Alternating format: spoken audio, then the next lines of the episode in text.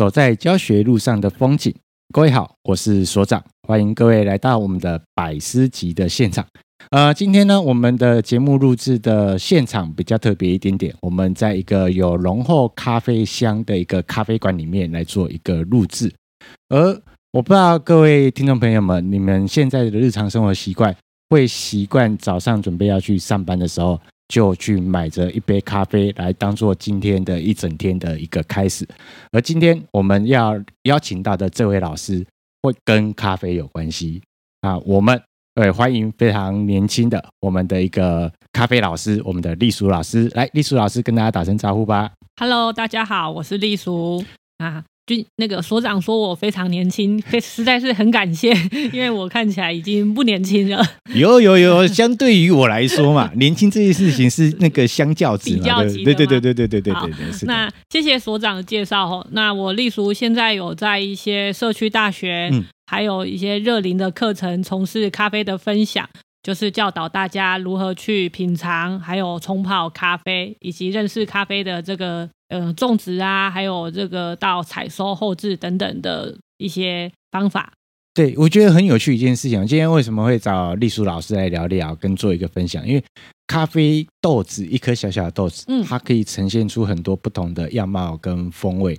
然后它除了在你喝的时候有味觉跟嗅觉的刺激之外，其实很多时候，我们喝咖啡只是要去让自己的身心稍微去做个舒缓跟放松、舒压一下。对对，然后会会是一种很不一样的状况。但呃，咖啡其实它不算是我们华人或是那个传统饮料。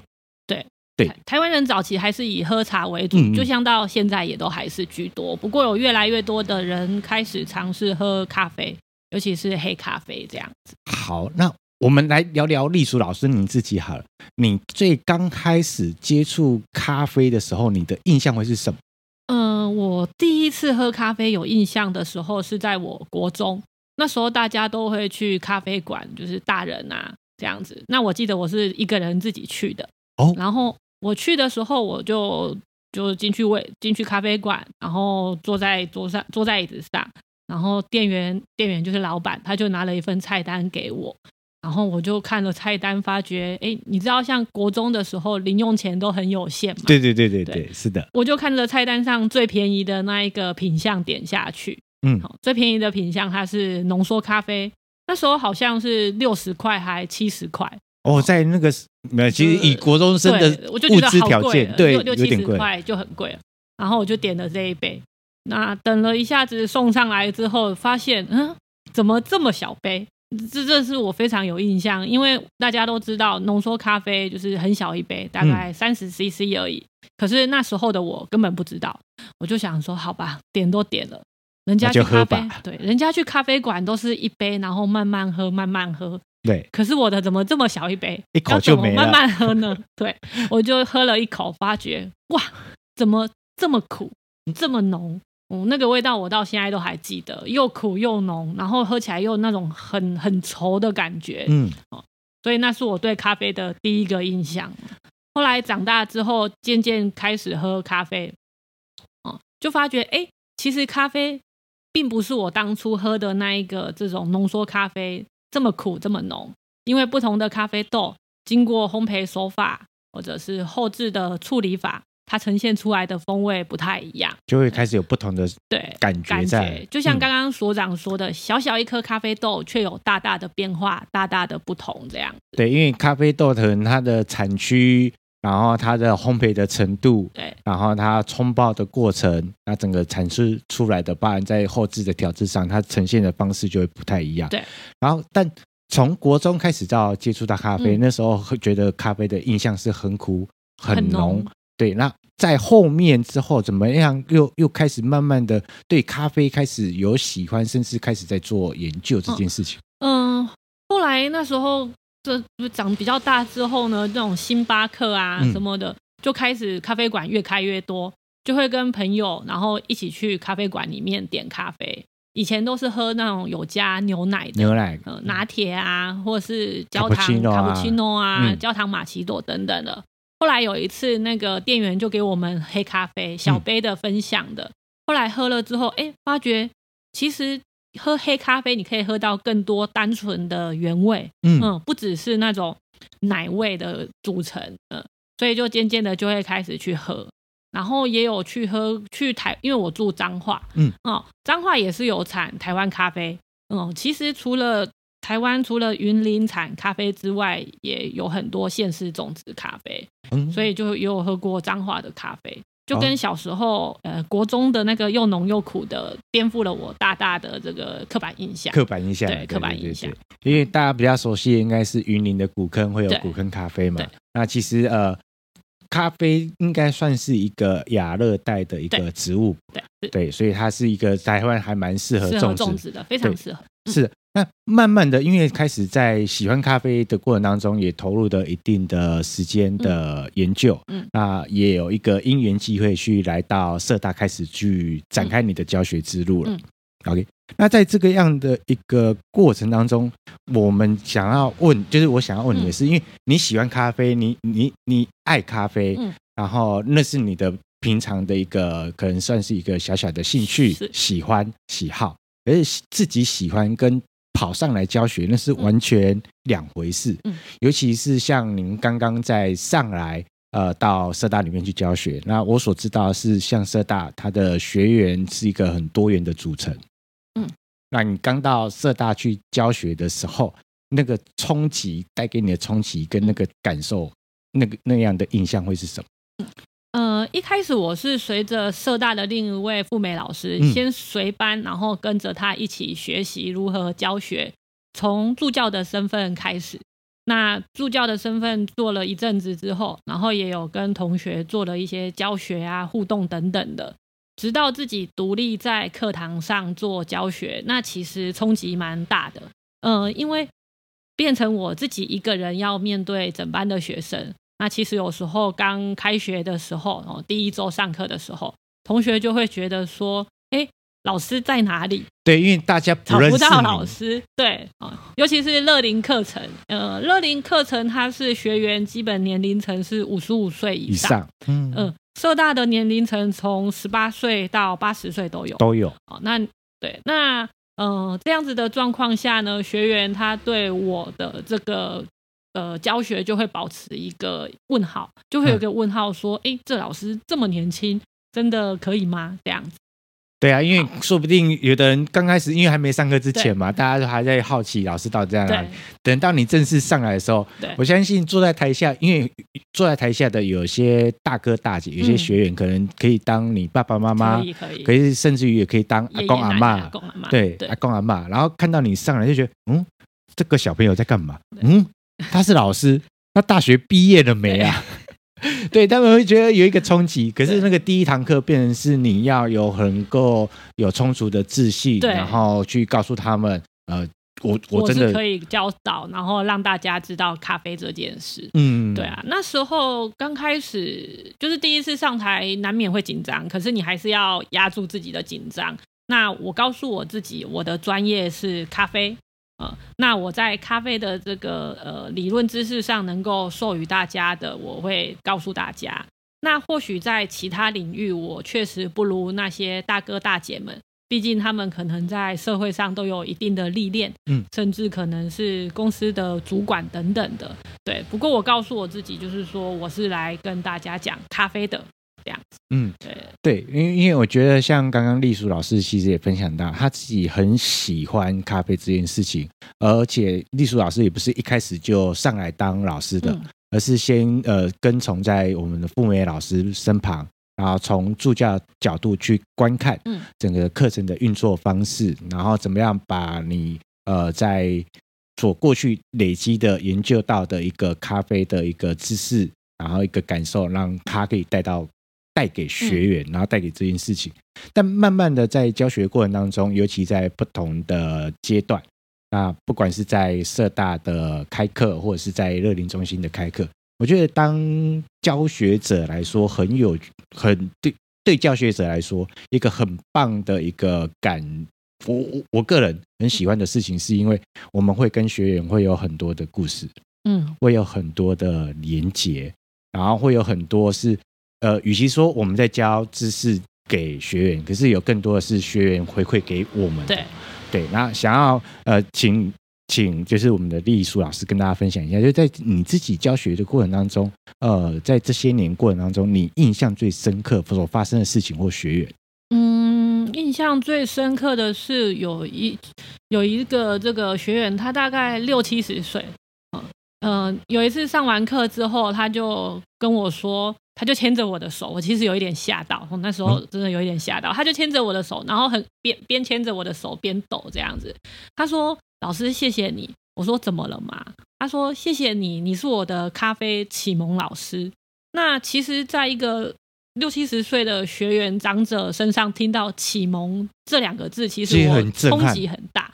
因为对一个人来说，启蒙这件事应该是从小，可能小时候就会是一个启蒙的概念。嗯，但我很开心，我在他的这个人生的道路上，嗯、呃，有加入咖啡这个元素。那跟因为咖啡跟他结缘。然后让他能够爱上咖啡，然后冲泡咖啡。嗯、他现在也都会跟亲朋好友啊分享咖啡。我觉得这样子是非常棒的一件事。嗯、呃，我能够体会这样的一个状况。嗯、那当然，因为呃，这位学员长者，嗯、他用启蒙老师这件事情跟他跟你分享。可是，应该换成另外一个角度去看待这件事情，是咖啡真的让他展开人生的一个新的世界，新的探索。而因为咖啡，他在您课堂中所学习到，他有机会去跟家人朋友分享，而在家人分享朋友分享过程当中，他得到一些肯定。对，那那其实会让他整个成就感会很不一样。对，因为有很多的爸爸妈妈也好，他其实一生都奉献给家庭。嗯，那忙忙碌碌也为了工作，为了养小孩，为了让孩子可以长大。嗯，可是当他退下来之后，他人生就会变得。漫无目标，对，那成就感不见了，对啊，孩子不需要我了，也不会回来吃晚餐了，然后家里回到家就空荡荡的，不知道能干嘛。可是来社大上课就变成一个很好的一个管道，对，很好的一个场所，可以认识朋友，然后又可以就是冲泡自己喜欢的东西，然后每天跟自己喜欢的咖啡在一起，这样对，然后又可以跟同学有一些情感的交流啊、互动啊，所以来上课是一件很好的事情。对，那。而且社大，我觉得那个学员多元的状况有一个好处是，那种十几岁、呃十八岁到二十出头的刚出社会的，嗯、那有些时候你可能回到家，你不一定会跟爸爸妈妈聊天，可是到这边你会看到不同的学员，学员，然后那些有的学员可以当你爸爸妈妈，对啊。可是，在那个交流过程当中，你才会慢慢去感受跟体会到说，哦，原来在爸妈那个时代，他们是这样看待、嗯。事件的，嗯，原来他们会有这样的想法，是因为他们以前累积的那个感受也会不太一样，嗯，对啊。然后我还记得有一次，有一个社大的学员，他们嗯、呃，在社大里面一起学咖啡，然后相恋，然后结婚，然后开店，然后到现在小朋友也两三岁了，哦、就会觉得哇，好开心哦。那更特别的是这一对夫妻呢，嗯。呃在结婚的那一个现场当天，就是咖啡班上的几个同学、好朋友，就去他的结婚现场那个签到处冲咖啡给来宾喝。哇 Wow，对，所以就是非常难能可贵的一个机会。我觉得这个事情我也印象非常的深刻。我想这就是缘分。对，那可能在那之前，两个人只是因为喜欢咖啡，但是没想到，因为可能真的因为有相同的兴趣。然后可能年纪也相仿，然后真的聊得来，然后就找到真爱。对，所以栗树老师是要告诉各位，目前还单身的朋友，然后你觉得对咖啡你还有一些兴趣有研究，记得。可以来学校，可以来找我上课。对对对对，然后但老那个老师不包生，老师不包生，你可以自己里面去自由发展。OK，对对，那不包生，那老师只负责教学这件事情。教学，我觉得专注于教学。对，那谈恋爱就各凭本事了。OK，现在下课之后该怎么约就怎么约。不止一对哦，啊，偷偷说不止，所长我们这边不止一对。对嘛？对对，就是哎，今天听节目才发现到这件事情哦，要脱单就是来上咖啡课。对，OK，那。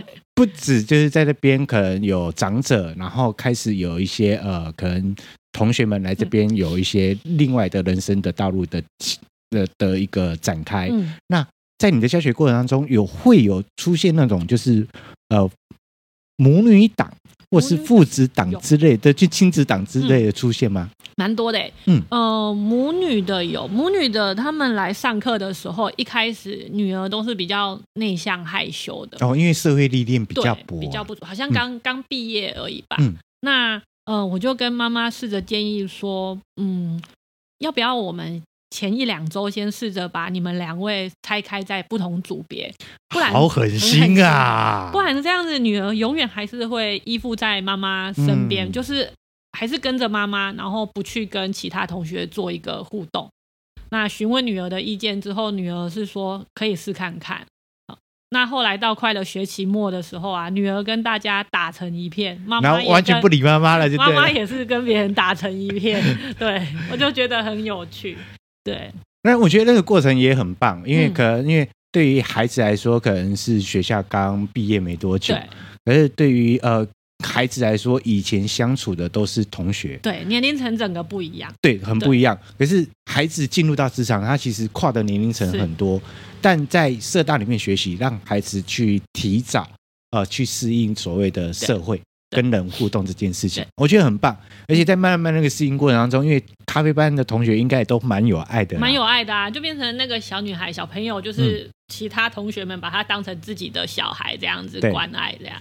对。对，然后呢，孩子在那边讲，嗯，他说意外的发现到一件事情，原来他可以在大人大人里面，对。对，可以跟大家做朋友，跟大人做朋友这件事情，就不是一种上对下，而是一种大家都是好朋友的这样子的一个概念。对啊，要不然以前在学校哦遇到的大人就是老师，老师哦，老师要尊敬，对，然后回到家爸爸妈妈偶尔讲话都要听，对，但是没想到在那个教室里面哦，大人原来是朋友哦。同学朋友啊，同学啊，然后还跟妈妈当的同学，对，那感觉就不一样。对，对，OK，我我也觉得那样的氛围，那样的感觉也都是蛮好的。嗯，但在教学过程当中，呃，我我相信在很像我们过去在百思集在访问过程当中，嗯、老师们在那个教学过程当中都会开始慢慢的开始去补足自己。那我所认知跟我所知道的丽书老师也是。我知道在咖啡专业上面，你为了这件事情，你要特别去拿到了一个证照，很特别，可以跟大家分享一下。嗯、呃，这个证照好像在我教学之从事教学之前就有先去拿了。嗯嗯，因为我觉得证透过证照训练课程的这个累积经验实力，然后呢，其实我主要是想把这个证照的课程内容可以做的。简化，然后更有趣，然后让它融入到课程里面，然后让大家真的在日常生活中可以运用，嗯、可以可以去运用，而不是说啊，我今天是为了考试才去学这个证照。嗯、其实我是把证照的内容把它变得有趣、趣味性，让课程、让社大的课程啊、热龄的课程可以去实际做一个体验。嗯。那在教学的这段路上，也是有不断的去精进，然后去进修一些咖啡课程。然后再取得一些其他性质的国际证照，这样子。对，对，因为我觉得这是一个很认真的、很认真的状态。因为有的有的人不一定会一直在投入在这件事情上面。OK，然后在教学这一块，不管是在咖啡知识上的投身，呃的的提入，让自己提升之外，嗯、那在教学方面，因为教学它其实专呃咖啡是一个专业，嗯、教学也更是一种专业。教学专业的部分的话呢，呃，我先前有就是只要那个社大有时候都会办一些讲师研习会，对，蛮多社大都会定期举办。那像热龄课程也有，那这些研习会讲的就是会专于这个教学上的经验分享。那我去参与的时候，就能够从不同课程类别老师的身上学习到经验，然后也可以加以运用到咖啡的这个课程。嗯，对，我觉得丽书老师有讲到一个关键，就是从不同科目专业的老师身上去获取经验，嗯，看能不能碰出这种新的火花。嗯，对对对。然后像现在这疫情的关系啊，线上课程也很是一个趋势。可是因为毕竟我们早期做咖啡的课程都是在实体教室，在线上教学这一块是比较呃经验不足的部分。所以也是有去进修一些线上教学相关的课程，嗯，就是如何让线上教学可以更顺利。所以前阵子疫情很严峻的时候，其其实我们也是有在呃开这个线上教学的课程。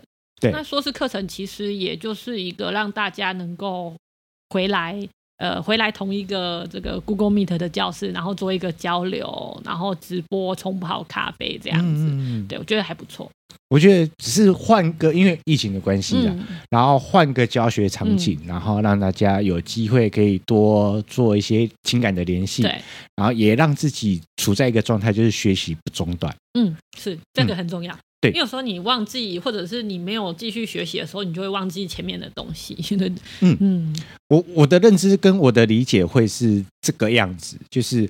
呃，有些时候就是你除了工作，除了照顾家里之外，你还是在一个礼拜忙碌的行程过程当中，你还是要有一段的时光、嗯、时间是要留给自己的。嗯、是，然后那个时光留给自己是要为了跟好好跟自己对话也好，或是可以做自己喜欢做的事情。那疫情没办法到外面来上课，嗯、但是至少线上，那就跟家人讲一声，你是啊，那个时间就好好的做你自己喜欢的事情。对。好，那在谈到这样的一个过程当中，因为各位会发现到一件事情，呃，我觉得我我我想要用这样的比喻，就是一个咖啡豆子，嗯，在不同的处理的手法上面，不同的人的冲发冲泡手法方式，对，然后呈现的样貌跟风味是完全不一样。那回归到我们的咖啡课程教学上面，嗯、呃，丽淑老师，你怎么样去设计你的咖啡课程的一个特色，跟让它呈现？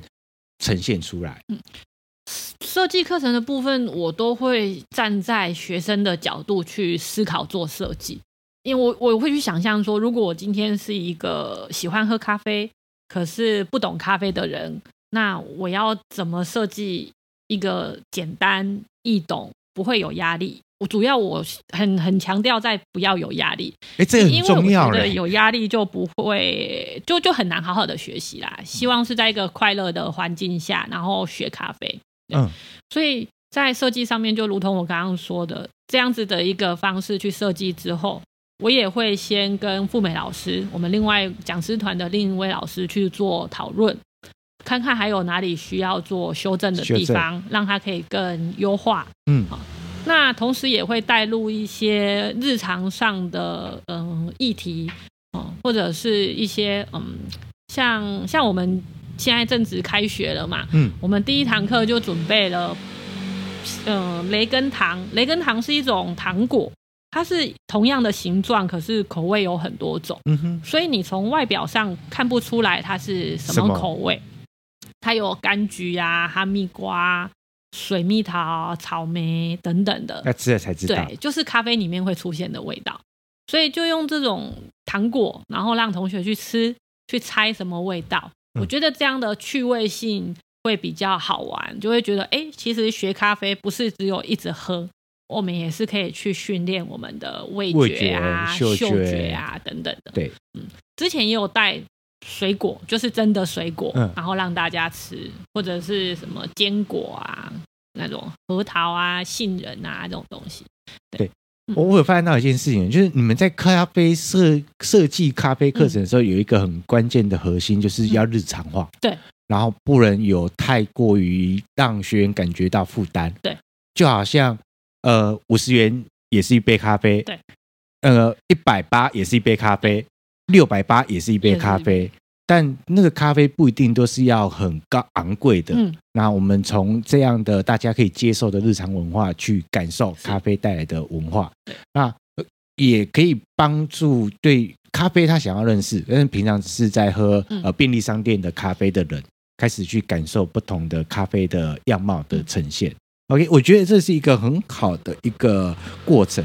那因为我们毕竟是在做 Podcast 节目，那、嗯、有的人可能呃时间上或是距离上，他可能被啊我追不到那个丽书老师的课啊，怎么办？嗯嗯、那对于想要去研究或是真的要进入咖啡这个领域的，嗯、他想要去研究他，他想要变成他兴趣的人，那你想要会给他什么样的建议，让他开始慢慢去做培养？嗯，其实现在是这个哎什么？网络资讯发达，嗯、所以有蛮多这种网络咖啡教学的影片，大家有兴趣也可以上去看。那我蛮推荐一本书，很适合刚接触咖啡的人。它的名字是《咖啡圣经》，它就像一本故事书，图片很多。嗯、因为我知道有些人就是一看到那种字很多的书，就会莫名的想要 想要睡觉，没有就晚上失眠睡不着，在床上煎鱼的时候就拿来翻个 几页，翻个几页就睡着了。那当然字很多的书，它一定有相关的知识，然后非常的扎实丰富。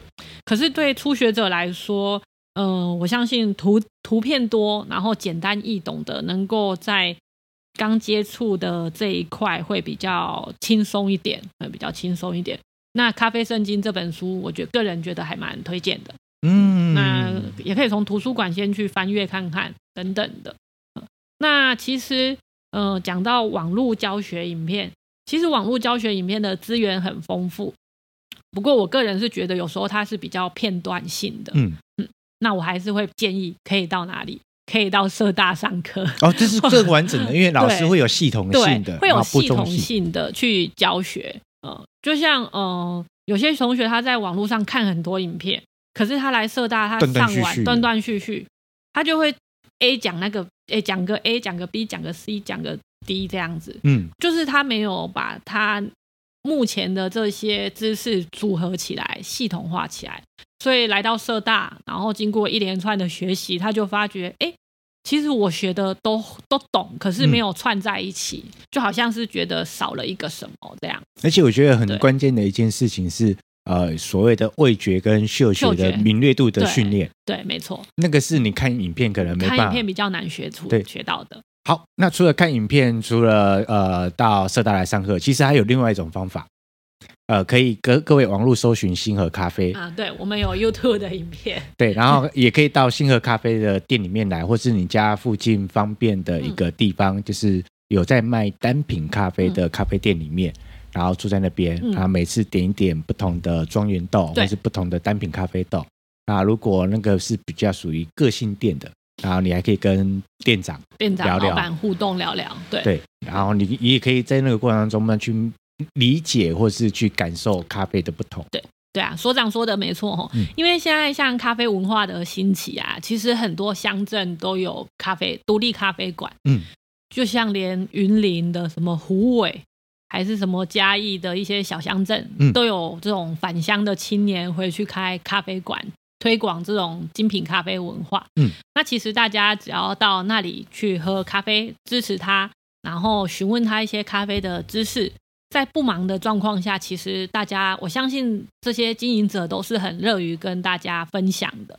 对，OK，好。然后呃，我我想要还是要带回到丽舒老师你自己本身。嗯啊、呃，在未来，你对于在咖啡教学这件事情上面，呃，尤其是这两年的疫情的影响，这是我们以前没有遇过的。嗯、然后这两年疫情影响，在未来你在做咖啡教学上面，你会有什么样的梦想或是期待这件事情？咖啡教学的部分，其实我因为就像所长说的，疫情的关系嘛，其实我很想开发去设计一个从头到尾都是在线上课程的一个咖啡咖啡课。可是就是像咖啡豆，因为我们毕竟要品尝，然后要冲泡，就一直在想要怎么去克服这个难题啦。那希望有朝一日可以确实的克服，在家里也可以训练味嗅觉，然后同时整班的这个同学啊都可以互动交流。嗯，因为在线上课程上有一个难题，就是老师在说的时候，同学就变成比较没办法发言，不然聊天室会有一点杂音什么的，对，会乱。对对啊，所以就是这个是我希望在未来的路上可以克服的一件事，线上咖啡教学。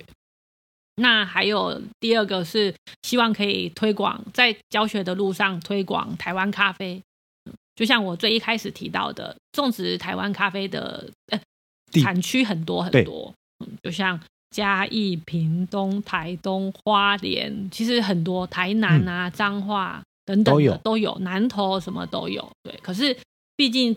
呃，知道的人还是少数。少数。那希望借由在教学这条路上，让更多人知道这些地方也是有种植非常好喝的这个咖咖啡豆。嗯，我觉得很棒的一件事情，我我还蛮感动的，就是跟呃丽书老师不是只有在教学这件事情上面，嗯、而是呃带着另外一个方向，是想要让我们台湾本土的咖啡文化，嗯、我们台湾本土的咖啡，让大家大家可以认识、感受到我们台湾特有特有的。对，那这是一个很特别的状况。